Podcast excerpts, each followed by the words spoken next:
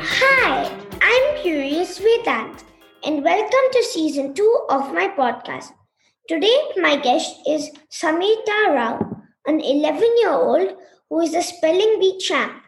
She has also won many awards in public speaking, public performance, and best handwriting, among others. Hi, Samita.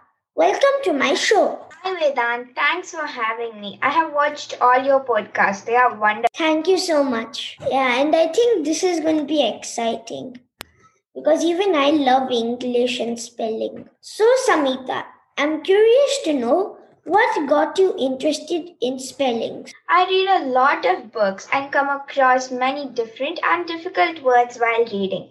And I have a habit of immediately finding the word's meaning and its spelling.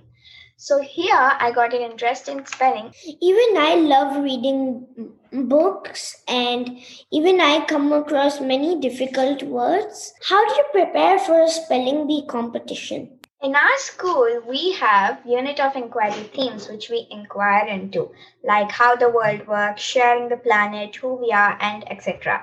So here we get thematic words. So the first level is the interclass competition where our teacher conducts uh, our spelling bee. So in the second level, we get jumbled words and then we have to order them and answer. We get lots of hundreds of difficult words over here. And then in the last round, which is uh, missing letters, has the next level words. And if we pass the pass this, we get the certificate or the award for the whole spelling bee. How do you prepare for it? Like, do you need to practice like like for like maybe a lot of time or is it easy? It's actually sometimes easy and sometimes tough because when we break the word, it gets easier. And even my mom gives me some uh, jumbled letters or jumbled words. Some words have silent alphabets in them and sound different than how they are spelled. How do you prepare for such words? Okay, so here I make a list of these type of special words and remember them separately. So here, for uh, instance, the word phone, P H O N E. Here, PH makes a phonetic sound of the letter F or F. So I note that down and then practice them separately. Even in knowingly uh, and knowledgeable and other words like this, K sounds separate. So I make a note of that. Like some examples of um, these type of words that I know are psychology and like lots of other words because these are very common. What is the toughest word you have spelled? Uh, the toughest word I have spelled is endocrinologist. Can you please spell endocrinologist for me? Okay. E N D O C R I N O L O G I. Wow, that is a very long word. The longest word I have spelled is epidemiologist. Oh. The spelling is E P I D E M I O L O G I S T. Wow, that was brilliant. Thank you. So I will ask you the spellings of a few words. And can you please answer them? What about orthopedic? Okay, O R T H O P A E D I C. Elevator. Okay, E L E V A T O R. Now, can you ask me a few spellings? If I can't answer, can you teach me how to figure out the spelling? Sure. Can you spell recycling? R E C Y C L I N G. Okay. And then can you spell migraine? M I G R A T E. Orthopedic. Okay. O R T H O P A E T I C. Wow, that is very nice. Thank you, Vedant.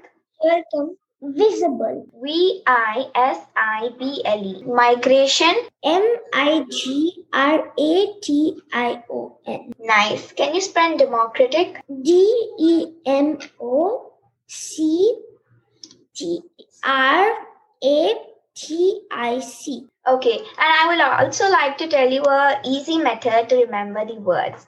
So if we get a word like um, endocrinologist, so E N D and O C R I endocrino and N O no L O lo low GIST gist. So when you break up the word, it, it is easy to spell and then remember it with the phonics. Yes, I will always remember that tip when we're having our spelling check. You are very good at maths and have won awards too. Can you tell me some techniques to do math problems quickly? Simple addition trick. Here, uh, we can add any number with 9 very easily. A single digit number, uh, which could be 9 plus 8. So 9 doesn't want to be 9, it wants to be 10. So it takes one digit from 8 and 8 becomes 7 and 9 becomes 10. So here it's easy 10 plus 7, which is 17. Wow. How often do you practice writing for your handwriting to be so neat? Uh, I come across various passages and other articles while reading or doing something which I write down. And of course, I write my diary also daily, which makes my handwriting neat. What do you want to be when you grow up? Uh, inspired by the current pandemic situation, I would love to be a doctor. And I have uh, gone through the importance of one. So here, when I grow up, I want to invent new medical diagnostics and other stuff which will make uh, to diagnose people easier or the treatment easier. My second guest of in this season one, he was a pathologist. So if you want to learn about pathologists and other doctors, you can like listen to his episode. Sure. What are your hobbies? Um, other than dancing, singing, and other hobbies, I love to uh, style my hair and fashion it. So, and I am also interested in fireless cooking, and my delights are healthy and, of course, tasty. And I also like decorating in particular themes for birthday parties or any other occasions. And I am also have an interest in choreographing my own steps. Wow, those are some really good hobbies. They are also very interesting. Do you learn singing from Rangan uncle? Yeah, sometimes. When I was a kid, I used to sing a lot.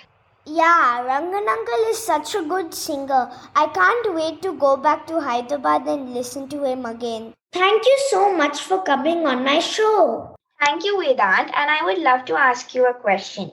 Yeah, sure. Yeah. So, how many episodes have you completed of your podcast? This is my 42nd episode. Oh, wow.